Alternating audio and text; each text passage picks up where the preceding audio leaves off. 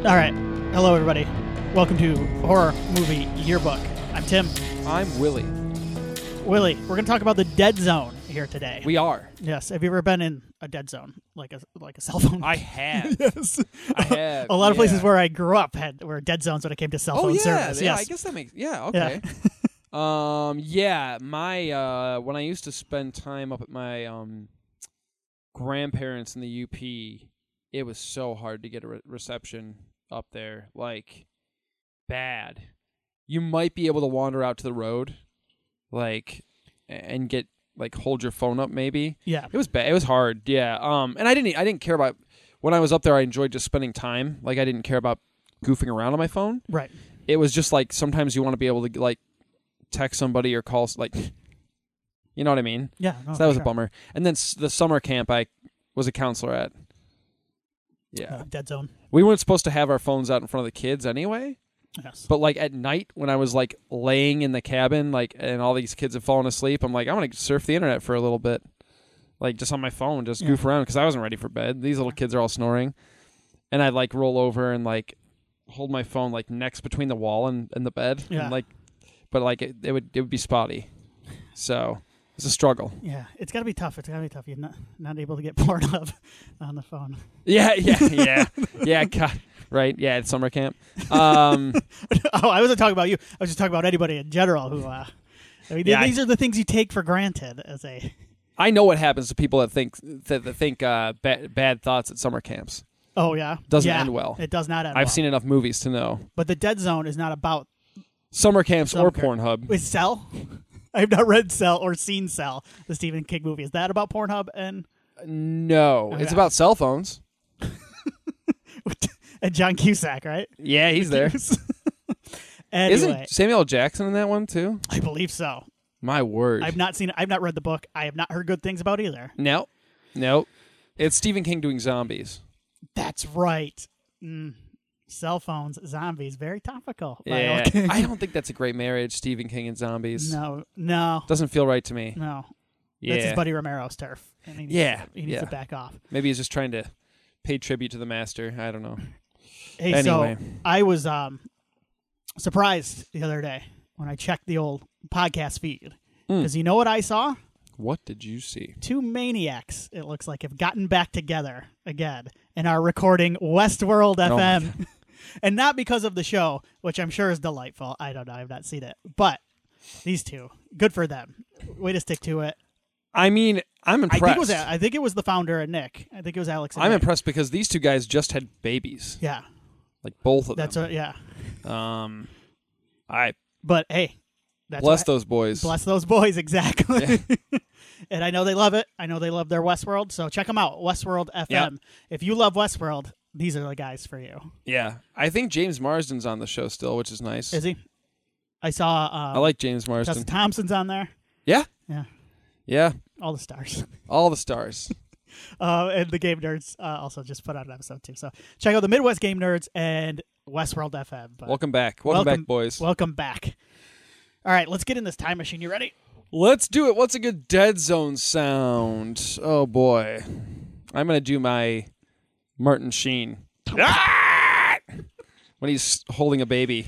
This is this is. Ah! Sheen not in this very much, but man, No. does he make an impression. He delivers. Willie, did he uh, did he remind you of anybody? No, I love this. so many articles now. Make sure to point out that maybe he reminded some people of a certain president. no. He's more of a. I mean, honestly, he's more of a Southern preacher type in this. He's kind of like a Yeah. Jimmy Swagger. Is Yeah. kind of who. It's he- a little bit more, yeah. th- It, it's a different presentation, but I can see why people perhaps would draw comparisons to yeah, to the Donald. To Yeah. Donald Trump. yeah. No, and th- I mean, look, there are similarities certainly in terms of um, quite a, uh, uh, a bit of a salesman. Yeah. Um, Right? Yes. I think we could say that. yes. A populist. Yes, as well. Yeah, absolutely. very much yes. taking advantage of people's like maybe their fear to get- Sure. to yes to Sure. use it for his own gain. So there are similarities way, there, yes. certainly. Yes.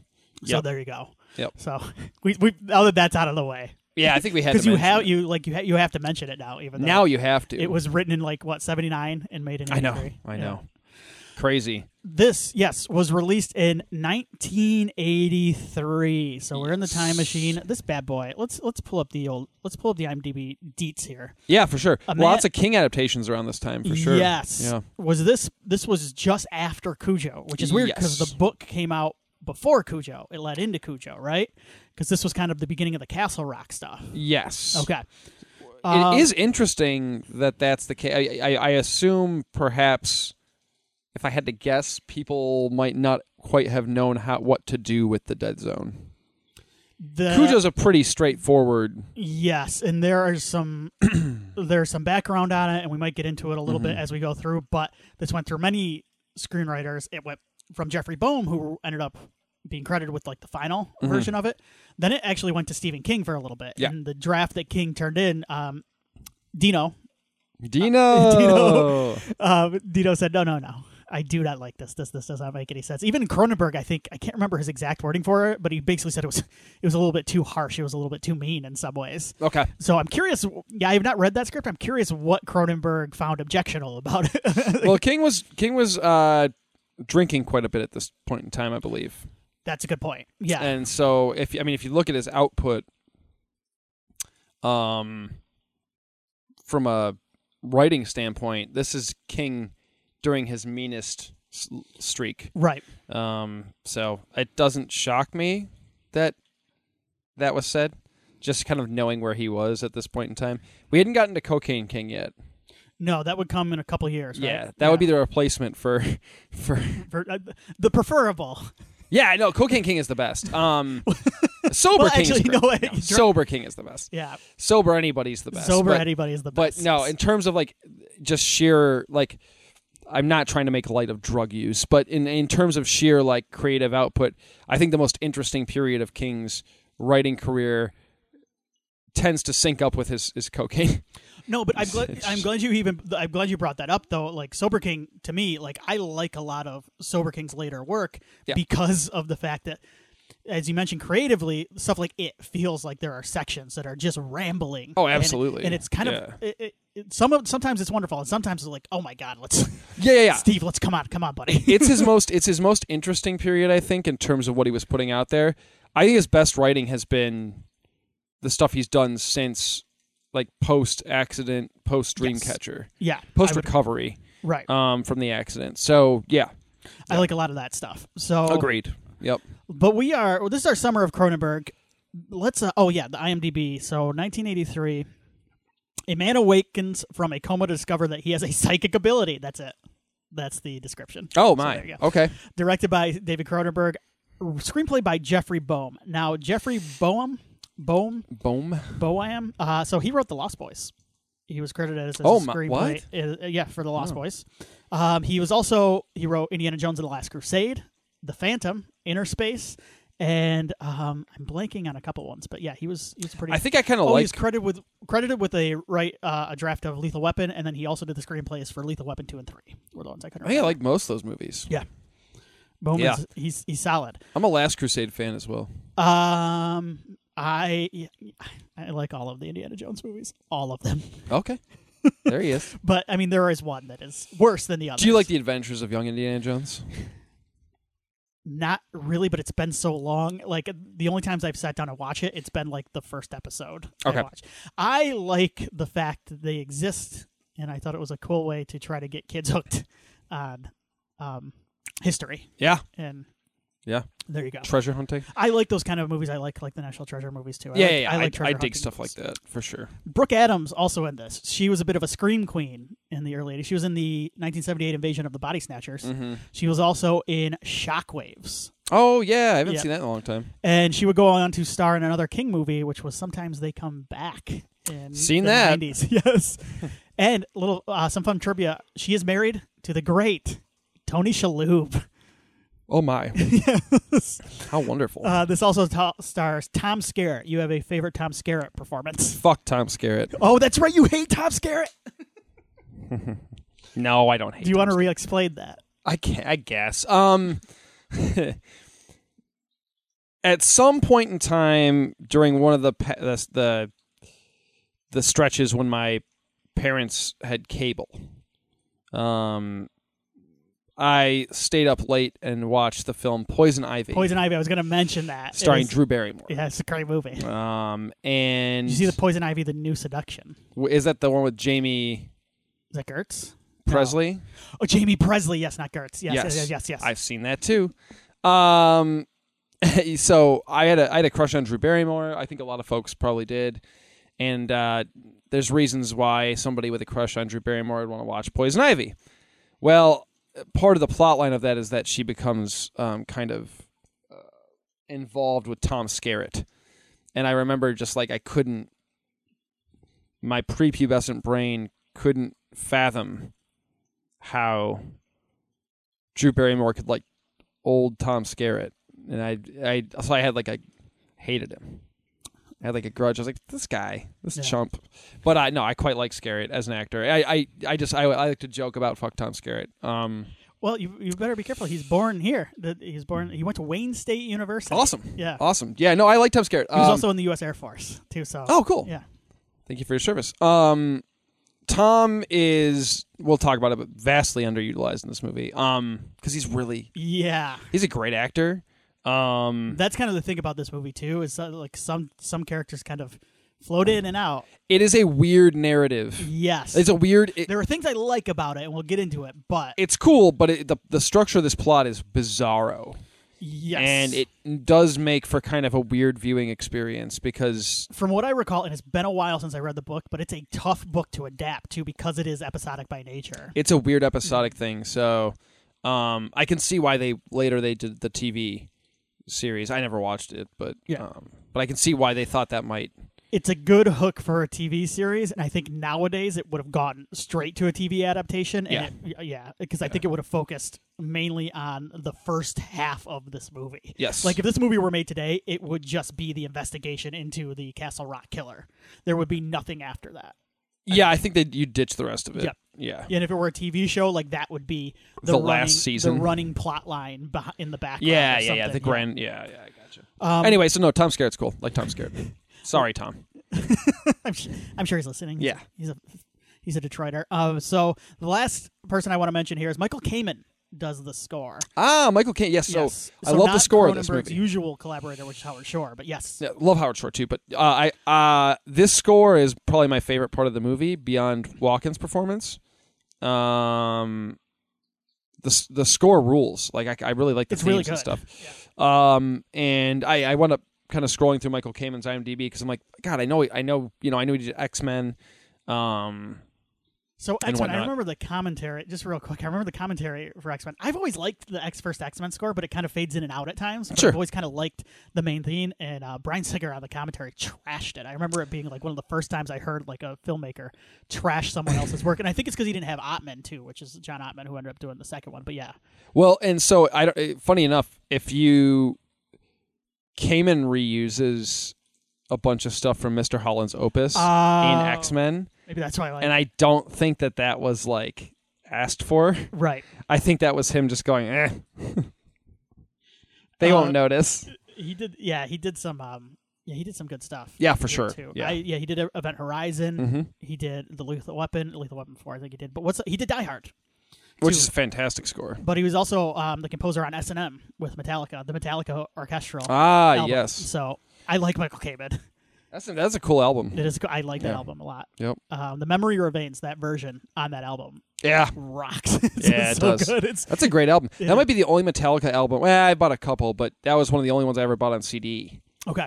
Um, as I remember thinking, like, this is the coolest idea ever, and I, I think a lot of people trash trash it though, don't they? So that came around the time too when Metallica. Metallica that was like post Reload, and that was When, people are like, "Oh, they suck," they now. were very mainstream Okay. at the time and it's also i understand where people are coming from when they think it's kind of playing with an orchestra for a metal band is kind of uh, i don't know what the word they would use for it the word that came to mind that they would use for it and not what i would use for it is soft in some Okay. ways i don't agree with that i think it's i think it's one of the more metal things you can do It is to play is. with a giant orchestra especially a, a band like metallica who by that point had conquered like they had conquered music a metal band was like hitting number one on mainstream charts like there I was no know. bigger like what a, what a baller ass move to play with an orchestra in your hometown of san francisco So sweet. I almost wonder if, like if I wonder if it was ahead of like its time almost a little bit. Like Yeah, if it would be more appreciated now if they'd released it now then I, want to say it came around the time of that backlash to their Napster. Yeah, and then new metal was kind of taking over the metal Yeah. scene too. So I anyway, think, I think all of those things kind of led to that. hmm So anyway, do you want to give your thoughts General. before we jump into the plot here of the Dead Zone? Yeah, I mean, look, um, you know, the Dead Zone is not a not in my like top King stories by any means, um, of all time. Nor is this in my top King adaptations of all time. I think that it's it's a s- it's an okay movie, and I, I hate to be that guy who's just like eh, it's okay, but it it there's nothing about the movie that for me stands out as particularly memorable or um either as a King adaptation or as a Cronenberg film.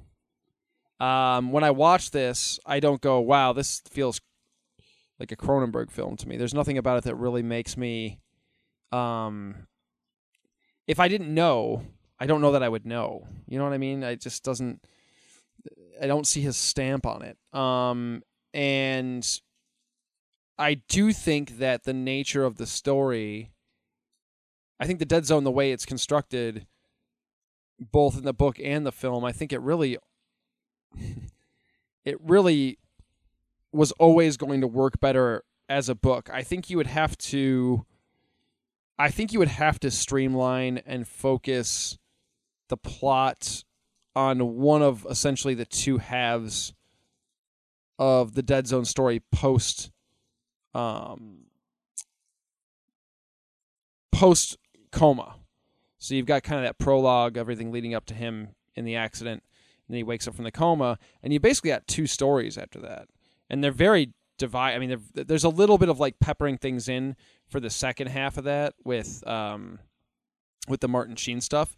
There's a little bit of that peppered into that first half of the story, but they feel very separate. I mean, to the point where like there's characters that are very present and active in the first half that like all but disappear in, in the back half. They feel like two completely like one feels like a sequel to the other one in a weird way. It feels like the follow up, but they're all part of the same same story. So I think I would have liked this movie better if we had focused on one of those two things. Um as it is, it feels like two half movies almost. And that's not the fault of it's not the fault of, of Cronenberg. It's not the fault of King even because that it, I, to me that works in a as a book. Um, but I do think it's the fault of not tr- of trying to be too beholden to the text as it was. I feel like I would have preferred them to focus on one aspect or the other, and I think that I would have enjoyed that movie more. Um, but uh, I do think it's got some solid performances. I do think Walken's quite good. I, I like er, watching some early Walken before he became like Christopher Walken. Yeah. Who we think of as almost like not a punchline now, but like he's like Christopher Walken. Like he is like he's like Jeff Goldblum, right? Where like he's become a character unto himself at this point. Um and uh so that's always fun to watch him. I think Martin Sheen's a, uh, something else, man. He's he's a blast to watch in this. Sheen can go when when Sheen wants to go, he can go, man. I always Sheen's one of those guys like I feel like he's considering the longevity is- of his career and like the insane stuff he's been involved with quality wise. Like if you like film, like from a film perspective, like Apocalypse Now, that's like a like a classic, right? Um, from a TV perspective, The West Wing is like regarded as one of the great like network TV shows of all time. Like this guy's done worked with everybody and done everything there is to do. He's still somehow like kind of underrated. Right. Isn't that weird? Yes, It's- he was just in that movie. That movie I just watched. Uh, He wasn't just in it, but he was. Um, it was on Joe Bob. It was on the Last Drive-In a month Ah. or two ago. The little girl who lives down the lane. Yeah. and he plays kind of like a creepy, like, Yeah. kind of pedophile, and he is so good in it Yeah. as that character. Yeah, it's crazy. And I, I just watched him in uh, Badlands, which is an early um um God, why am I blanking on his name? Uh Tree of Life. oh Malik. It's an early Malik film. And uh he's like phenomenal in that movie too. Like he's so good, and he, I, th- but somehow he's like underrated. It's weird. Anyway, he's great, um, and the score's great, and there's a certain there is a th- a, a a feeling throughout the movie. There's a dourness and a sadness and a melancholy that really does feel prevalent throughout the movie. That I think is, um, by and large, Cronenberg's doing. It doesn't feel particularly Cronenberg to me in terms of the tone, but like he is able to keep this kind of constant feeling of like sadness throughout this movie, Mm. um, and then kind of acceptance of of of the misery of life, like a kind of like like for this character. So um, yeah, I mean, uh, it's it's by no means a bad movie. Um, I do think that it is a weaker entry in both Cronenberg's filmography as well as I think um, a weaker entry in studio King adaptations like movies. Okay. Yeah, it's certainly above some of the TV stuff, but but yeah. So I think it's worth a watch. I just I don't I for me personally I don't feel any sort of major need to ever rewatch it again. Yeah. Uh, So yeah. What about you, Tim? I watched this movie, I think last year. I watched. I just threw it on. Um, I maybe even watched it uh, prior to that when we did our King of Kings. Maybe that's what I'm thinking. Our King of Kings bracket. I, I needed a refresher on it, and I, g- it, I think you kind of touched on it too. It's two great tastes that taste like kind of fine together. Mhm. Yeah. Um, it's it's good. I like it. So yeah, I just wish. Yeah, I like that it tries to capture the whole book. I just wish the Stilson stuff was introduced a little bit earlier on, Mm-hmm. like it is in the book when he's kicking dogs, Kicking dogs. kicking kicking dogs. So Being of a line. very very much of a lot. So do you want to get into this plot real quick? Let's do it. Let's dig in. yeah. It's a weird one to talk about. It is. Um, so I've got the uh, trusty Wikipedia plot description as always Excellent. here, and we'll just, we're just going to stop after every paragraph and kind of fill in the blanks. Sounds good. So after having after having a headache following a ride on a roller coaster in Castle Rock, New Hampshire, schoolteacher Johnny Smith politely what a name politely declines when his girlfriend Sarah asks if he wants to spend the night with her. As he drives home through stormy weather, he has a car accident that leaves him in a coma. Um, oh, that leaves him in a coma, awakening under the care of neurologist Dr. Sam Wiesiak. Wiesiak. Uh, he finds that five years have passed and Sarah is now a married mother. Okay. So the changes from the book start here because in the Yeah. movie it's a roller coaster, and in the book I think it's like a Wheel of Fortune game or something. Yeah, the the movie, I mean, you know, the the movie approach is certainly a more cinematic. You know what I mean? Yeah. Eh, I mean, it makes sense. It's a change that makes sense for for film. So Have you ever been on a roller coaster that has rattled your brain so much that you thought you had maybe precognitive abilities? no, I don't think so. I think I've been on like a county fair ride that probably rattled my brain enough to make me think that. but Which like one? a legit roller coaster, they're pretty smooth. yeah, the wooden ones are tough. Uh, the Mean Streak at Cedar Point that is rough. used to be rough. That's the Steel Vengeance is what they replaced it with, and that one is that one's all about that one's nice and smooth because they put a metal track in now. I don't think I got to do that one. Did you not jump on that one? no, that was the first one you guys went on, I think. Okay. when we went and um I think I felt like crap that morning, probably from drinking what the we were night doing before. the night before. Yes. Um and so I was go I was like I don't know if I can handle roller coasters right now. And then I jumped I started jumping on them like halfway through the day when I had some lunch and I recovered a bit. yeah. Luckily I had Danny with me. My pal Danny. Is it ever explained in the movie why why they the, the only two people on the roller coaster? Like, did he s- does he know the person in, that runs it? Nope. No, Okay. we never get any of that. I guess it's just an off day. It's a slow day. Slow day at the old coasters. Oh, uh, what it is is old Dito did not want to pay any extras. Yeah, for that's this. hundred percent. Dino. Yeah, he didn't want to. He didn't want to pay any extras. Um, up front, this is a one more thing before we move on here. This is produced by Deborah Hill Yes, from The Halloween. late great. the late great Deborah Hill. She, I, I'll refer to the Fangoria interview. There are three s- uh, separate interviews, Ah. separate kind of features throughout the issues of Fangoria in 1983. But one of them is an interview with her. There's another one that's kind of an interview with Cronenberg as well. But she talks about how Cronenberg wasn't actually the first choice. They they kind of wanted to um, get Walter Hill to direct this. I could Uh, see that. Yeah, he was doing 48 hours at the time. He was already committed. Okay. So, yeah. So, I think Walter Hill would have been a good choice. I mean, some similarities to Cooper and how Yeah. they tell their stories. I think Romero was attached to this at one point I too. believe that's correct. Yeah. Oh, I watched a little bit of the Dark Half today because I was. ah, yeah. Yeah. There's a movie that doesn't need to be two hours long. Yeah, I haven't seen that in a while either. I, yeah, I didn't finish it, but Might have to revisit. I'll try to finish it uh, by next week, maybe. There you go. Johnny discovers that he can now learn aspects of a person's life through physical contact. As he touches the nurse's hand, he sees her daughter trapped in a fire. He also sees Wiesma- Wiesack's mother, long thought to have died during World War II. He sees that she's still alive and that a pushy reporter's sister killed herself. Johnny's mother has a heart attack and dies after Johnny visits her in the hospital. What do you think of the set flashback sequences in this movie?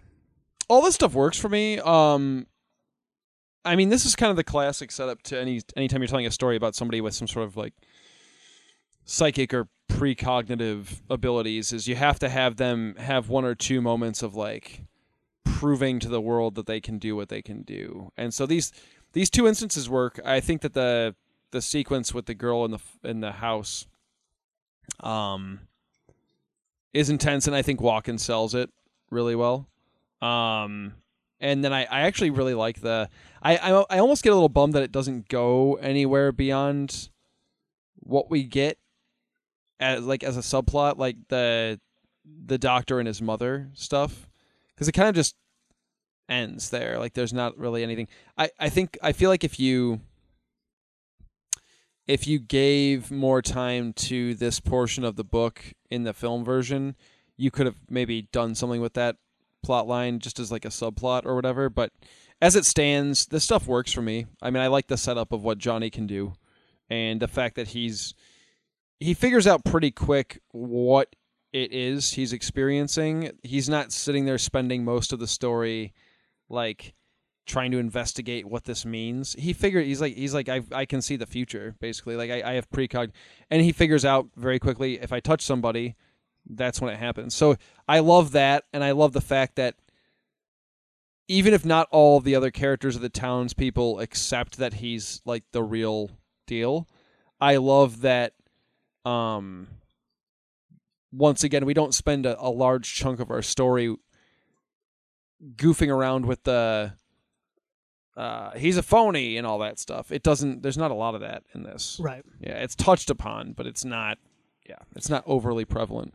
those feel the other thing too is his mother is a bit more religious in the book as Mm. well i think that's played up and that's a very king thing to do Yes. is to play up the religious aspect i don't necessarily think cronenberg's as interested in that stuff um, there is a picture of jesus in the background at one point there's a picture of jesus in the background there's also a, an old sporting news magazine which is why i can't uh, have my phone on me during watching movies because I spent 10 minutes. I had to pause the movie because I was looking at old sporting news. Sporting news was an old sports magazine that covered. Uh, my dad used to get it all the time, and it Excellent. mainly focused on baseball. And they would have just pages and pages of stats and standings, and it was Sweet. Hmm. like it was like a sports nerd's paper. That's amazing. And I was just looking through old uh, archives trying to find old That's amazing. because there was a sporting news in the background of one shot, and I went, I gotta pause this. I need to pay attention. Isn't that funny? yes, I'm so bad. Yeah. Uh, I it think- happens. Uh, but um, yeah, we talked a little bit about the difference of the book. The other thing too is Cronenberg. This is where I think where his kind of his touches come in a little bit.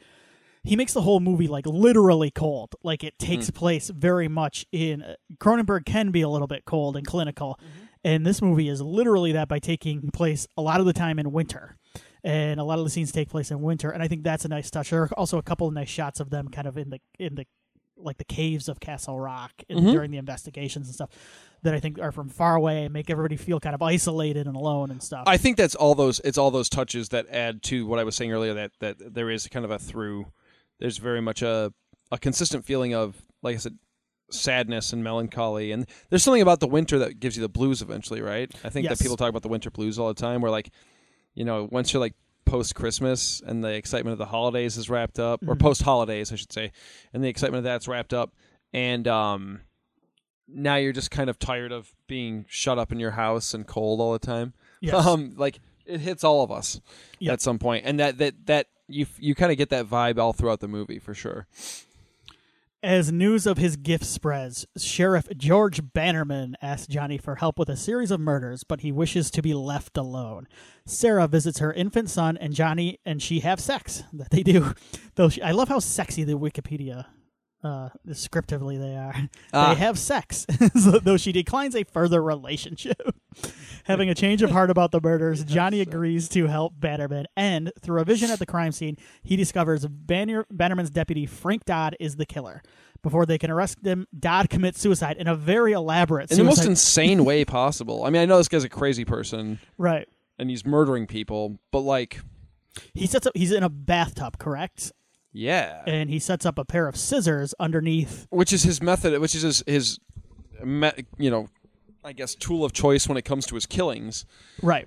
But like, yeah, what does he do? He sets it on the toilet, Yeah, and he kind of like brings his head down onto them. slams his head. It's so weird.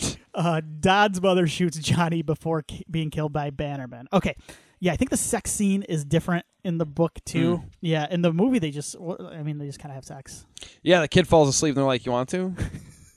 okay. and she's moving. She moved out, but, uh, like it's not. It's not really touched on after that. No, no, Uh-huh. not really. So, so the sex scene is plays a little bit differently in the book. Um, Cronenberg's mostly interested in sex with uh, television sets, as Yeah. we've established. Yep, or with your own chest. Um, um, yeah. I mean, like, look, like, like it's funny because at first I'm like, "Ew, this is icky," because like she's married and her kid's sleeping in like the next room, and here Right. she is. But then I'm like, "Ah, she, I mean, she like loved this guy. Yeah, I mean, I, who am I to say that that's not a natural thing for her to want to like? And she doesn't like. By, she never once like gives him the inclination that it's going to be anything more than just like them being able to like let that out.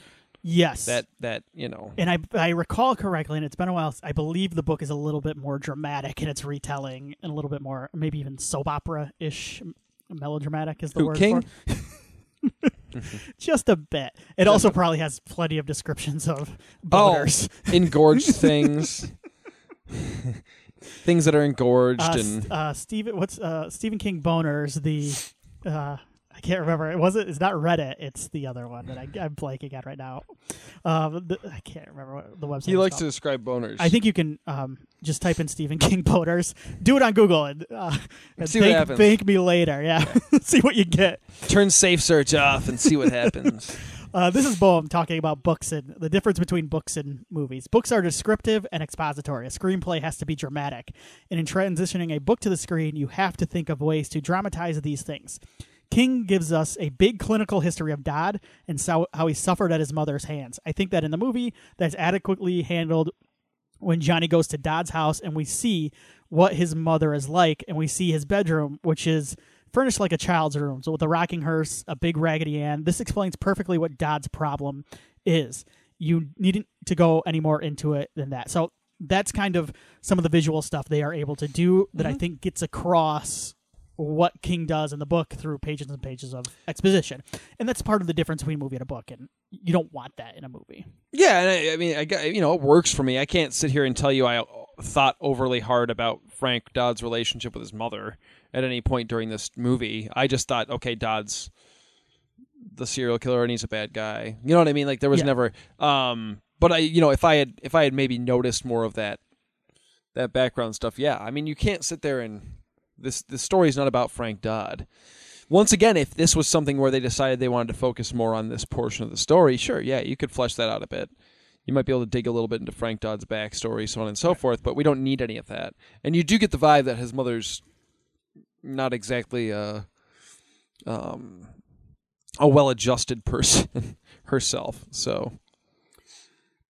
this is also the introduction of Castle Rock, which plays a big role in King's career. major. So, yeah. yeah, I just wanted to touch on that. Did you ever watch the second season of Castle Rock? I've not. it gets stupid and nuts, and I kind of loved how stupid it was, but it made no sense, and it was always still it was always still kind of boring. Yeah, I remember you telling me like, you know, i- if you got nothing better to watch at the moment, it's not worth. It's not a bad idea to maybe just give it a look. But I remember you also saying like, there's other things to watch. It's very it's like it's best appreciated. There are so many things to watch. I wouldn't put Castle Rock at the top of the list, yeah, but uh, it, the wackiness of the whole thing was appreciated.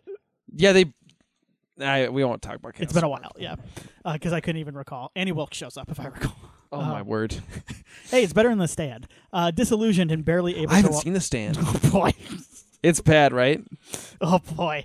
I there are How moments. did that happen? I don't know. Like I feel like this should have worked. The cast is great. Um, the I mean, it just made sense, right? Like they it, they It's just- they were willing to make changes to make it more palatable as like a story. They make some other changes, though. I just don't think. I don't think sometimes with King, I don't think it works if it's not on the page or if you don't go all in. And there are some compromises made in okay. the stand. So, Um, I've seen the YouTube clips of of the trash can man, oh yes, and it's something. let's move on. yeah, we don't want to talk about that person. Disillusioned and barely able to walk, Johnny moves away and attempts to live a more isolated life. He tutors children's children's children working from home until a wealthy man named Roger Stewart implores him to come visit and tutor his son Chris. They form a friendship, but Johnny soon receives a vision of Chris and two other boys drowning in a local pond during an ice hockey game that Stewart was going to coach. He implores Stewart to change his hit plans, but he refuses. Uh, Do you know how hard it is for me not to make a hey Chris Wal- Christopher Walken finally saved someone from drowning joke. Jeez. I forget. I always forget about that. But I did it anyway. My word. But hopefully this this uh, podcast didn't record, so people don't hear that. He smashes a vase with his cane to make his point, and is fired. Despite his father's skepticism, Chris believes Johnny and stays home. However, the other two boys drown, greatly shocking Stuart. Johnny realizes he has a dead zone and his visions where the future is changeable. So the hockey scene is also changed here. The hockey scene revolves around Johnny in the book. Uh, Okay. As a kid, this one they they make it so he saves someone that's about Yeah, to it go becomes play part of hockey. his. Yeah. Yes, which is fine. That's a fine change. Um, I think dead zones are presented differently in the book. Yes. and, and it's explained a little better in the book, I think, or at least it's broken down a little bit more. right, It never quite. I never quite walk away from the movie going like, I get what they mean by the dead zone, like why they call it the dead zone. I Right. still don't understand the name. Yeah. I'm like, why is I call it dead? Anyway, um, maybe that's just me, but I don't. I, I like all this stuff with Johnny getting back into teaching because I like the character trying to get back to some sense semblance of a normal life. yes, I like that. What I will say though is this is this this section of the movie is kind of boring. Like for if sure. I'm being honest, like I like the character stuff, but like I get a little bit like, what are we doing? it's weird to go from catching the excitement of catching There's like a, a- serial killer to tutoring kids. There's like a climax to Yes. to this to the everything we've seen from him before the accident all the way to him catching Frank Dodd. There's like it's like a natural story that kind of has a climax and, and a and a resolution and falling action and stuff. And now all of a sudden we're tutoring, right. and so you kind of go, we got a lot long way to go here in this movie. What are we doing? Yes. Um, and we still haven't met Stilson. Not no. Um, I think we see him briefly. Yeah, we do see him briefly. This is where we're, this is around where we're introduced. It's about an Yes. hour in now. Yeah, and so it's kind of weird because it, it just it's I don't know. I, I it's funny enough. I have kind of the same issue with scanners a little bit, where like that middle portion, like I don't dislike anything that's happening, but I'm just kind of I'm sitting there like, what are we doing? Cronenberg's making comic book movies at this point, right? I mean, this is essentially this is a comic book movie. He's got X Men powers, and Yeah. Scanners is X Men. Scanners is an X Men movie. Yes. yeah. I mean, so Cronenberg is essentially making comic book movies at this point. That's what I'm saying. I want. I think I mentioned this before on the scanners episode, or no, on the on the video drum episode. I want to. I want the uh, the Cronenberg uh, Smash Bros game. That's right. Yeah, Yeah, take all uh, take him team up all of his weird weirdly powered characters and put them on some sort of like fighting force, the Cronenberg force or something. I don't know. Uh, real quick, I do want to actually talk about Walken's performance here because Yes. I, I think we've talked about King main characters before, and they can be conduits. They can be very a little bit dull, a Mhm. little bit bland. And Johnny Johnny Smith, um, that's his name, right? Yep. It's, this is John Smith, uh, which is quite the creative name. Yeah, but I think real. that might be by design. Um, but he is a bit bland as a character. He's like a kind of a boring teacher. But Walken is like I know he's not full on Walken, but he's still Walken. So everything he does is interesting Yes, and kind of eccentric and weird. yes, And his haircut as a teacher is phenomenal. it's amazing. it's incredible. and then he goes into full Christopher Walken hair in the second half, where it's like kind He's of got like Max Shrek. mixed. hair. Yeah, no, I no be, because see that's the thing is like king characters, especially when they're adapted to screen, tend to come off as vanilla. Yeah. they're just so like they're like the most bland, just kind of. And He gets knocked for that sometimes. I sometimes think it works in the favor of the story he's telling. it depends on the story, and I think in Yes. most cases it does work. Yes. Um, I think for the most part, he's a the characters in the stories where they shouldn't be, where the lead needs to be more than vanilla. I think he generally writes those characters. I mean, like look at like the Dark Tower, which is a very different beast, certainly from most of his work. But like Roland is not bland. There's nothing bland about that character. So it's not that he doesn't know how to write a protagonist that's interesting and and, and different and exciting. Um, but like I think because you've got an actor who is the caliber of Walken, and I'm not knocking other guys that have played King protagonists. I'm not knocking Dale Midkiff of Pet Cemetery fame, Yeah. fame, but um, but uh, Forgot his name. well, yeah, thank you. Um, I only remember uh, Denise Crosby and wh- what's what's my man's name? The little guy? Miko, Miko. Miko Hughes, baby. Yeah.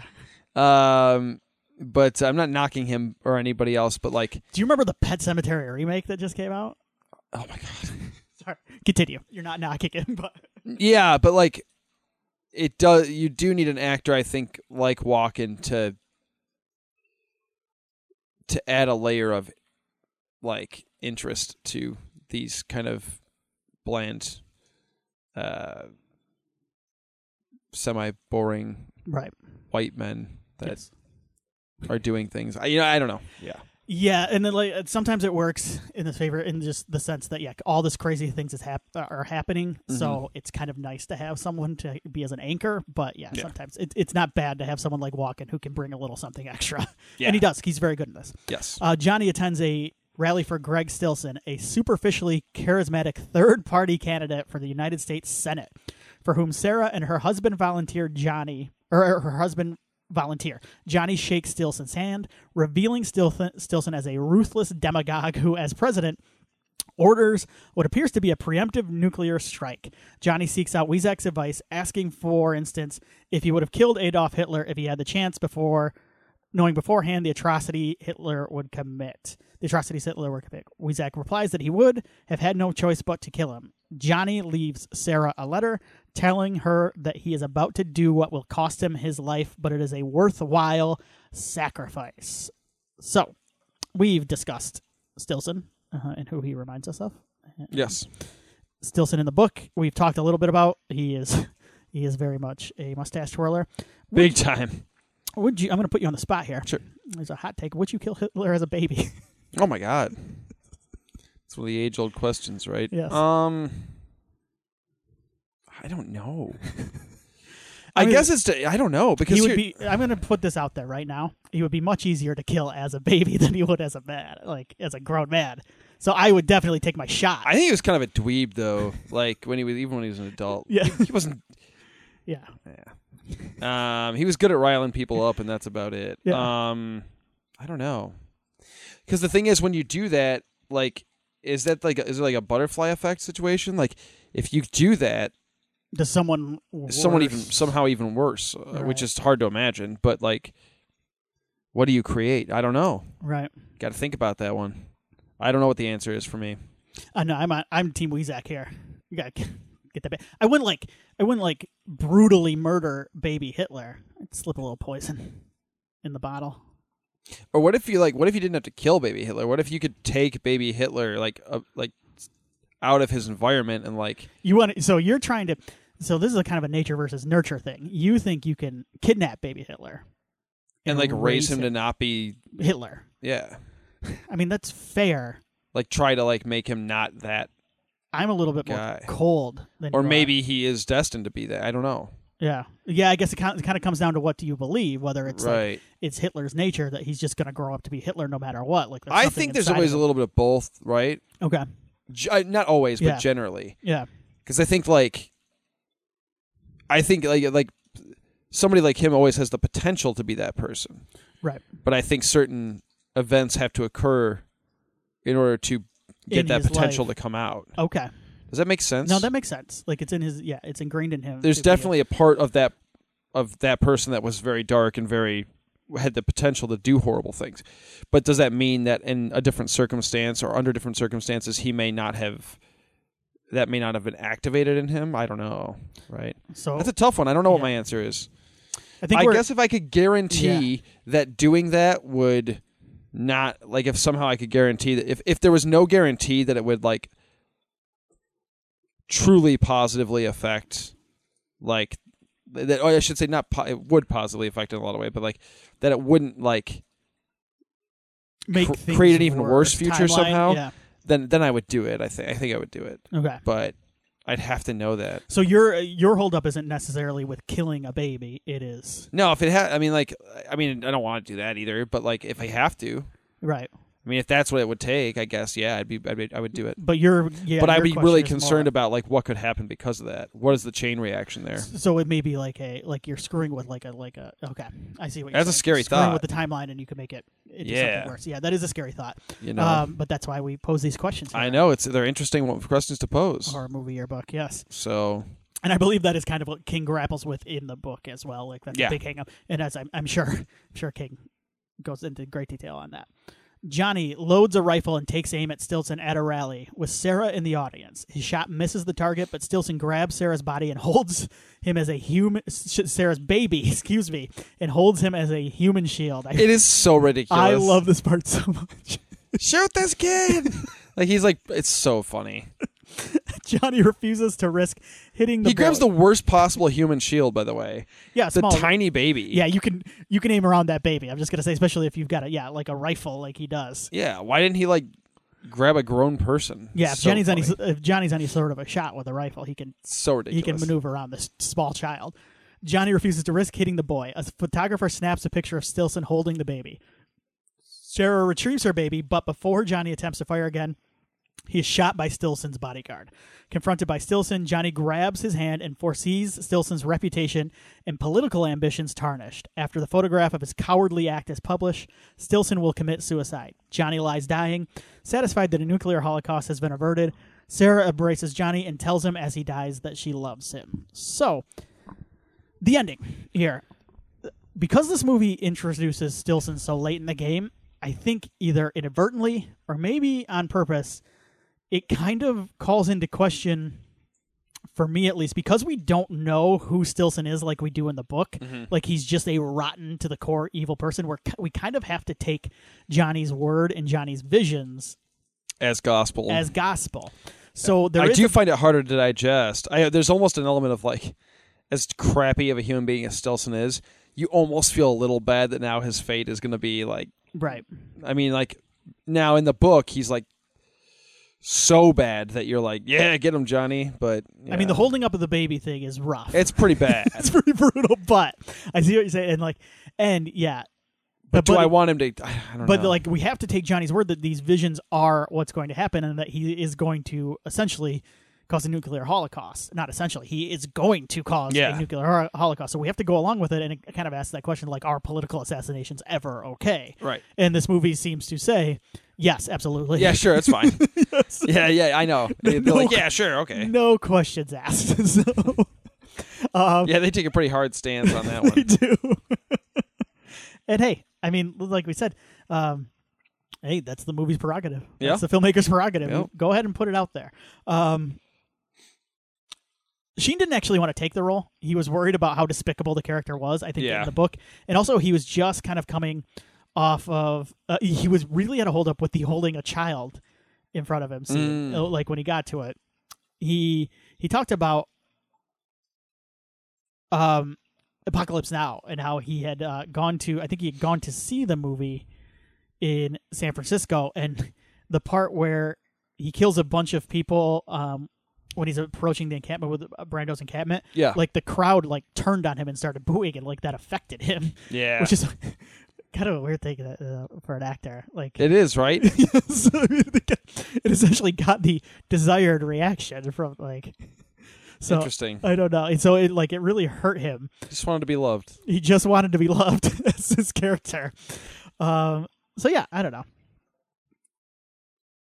There were different screenplays. Um, I think it's the most mainstream of Cronenberg's early work so far. I would Mhm. say, I would say even more. I think Scanners kind of skirts there. I don't think Videodrome is mainstream. at all. No. In fact, I'm reading uh, these Fangorias as we go along, and the reaction to Videodrome it's hilarious because it's almost like I would compare it to almost like A24 or like elevated Yeah, horror fans I would see that. at the I can see time where like a lot of kind of like the mainstream kind of like blood and guts horror fans didn't like seemed What is to this li- trash? what is this artsy crap? didn't seem to like it and then like some guy writes it in this episode and oh, let me read this okay i have to read this video drum because i think it ties into um what i'm talking about with how it- it's a little bit more mainstream and that may have been kind of a reaction to to some of the video drum uh reaction so let Yeah. me let me find this letter because it's very funny and it's a letter written into fangoria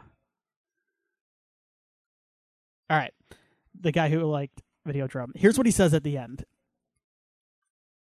because this cracks me up he basically calls basically he calls anybody who didn't like video drum like moron like a moron and here's Okay. how he here's the last paragraph jim clark and he includes his address and i'm going to say he says please leave my address on this letter if you print it i'd like to co- correspond with anyone whether they be someone who agrees with my opinions or they or they be some morons wishing to defend themselves.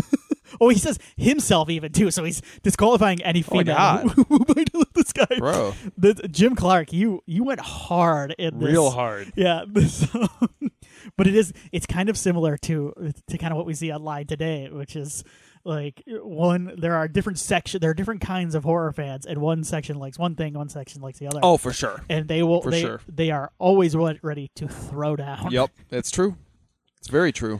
Um, any final thoughts? No, Uh, no. I mean, you it's know, been like I said, I, it's it it's worth a watch. I just I don't um you know I don't I don't think that I think you can find better uh instances of Cronenberg and King.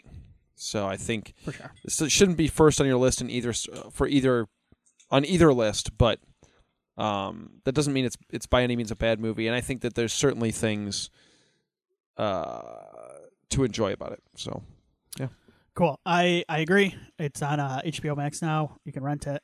Check Yeah. it out. Check it out. yep. I think it's um.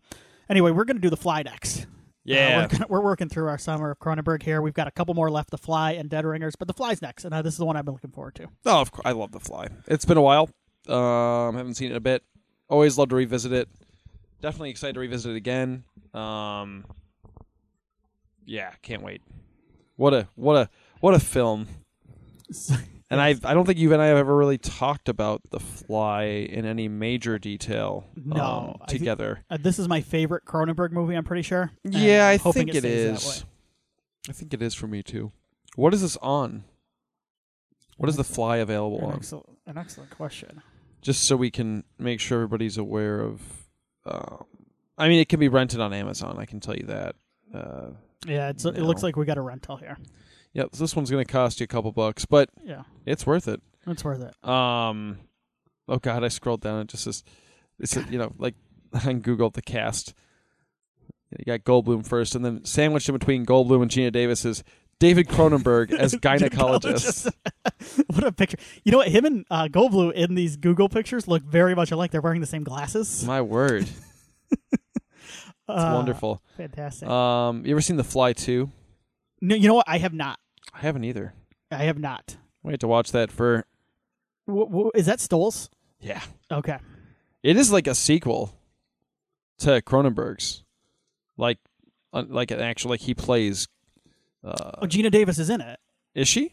Wait. d- Oh, I kicked. I clicked on the fly. Whoops. Whoops. Whoops. whoops. Yeah. No, she's not. So yeah, that's Okay. Stoles, right? Okay. The fly too. Okay, there's another actress that's filling in for Gina Davis in the yeah. Okay. Yep. All right, so that's what we're going to do next time. Uh, horror movie yearbook at gmail.com, at HM yearbook, horror movie yearbook on Facebook, Instagram. Check us out on YouTube, horror movie yearbook, if that's your preferred. If you got YouTube Premium, I just uh, found out you can, like, you know how you sometimes listen to, you have YouTube on the phone and you close it down, you close your phone down, and you can't hear the audio anymore? Well, guess I'm shilling for YouTube Premium now, but it's a way you listen to our podcast too. Because if you get YouTube Premium, there's a free trial out there. You can click it off. You can click your phone screen off and still listen. Mm-hmm. to the audio. So if that is your preferred method, if you have YouTube Premium, check us out on YouTube. I upload the episodes there as well. So we upload the episodes, I'll say. So very cool. Excellent. Thank you, everybody, for listening. Stay safe out there.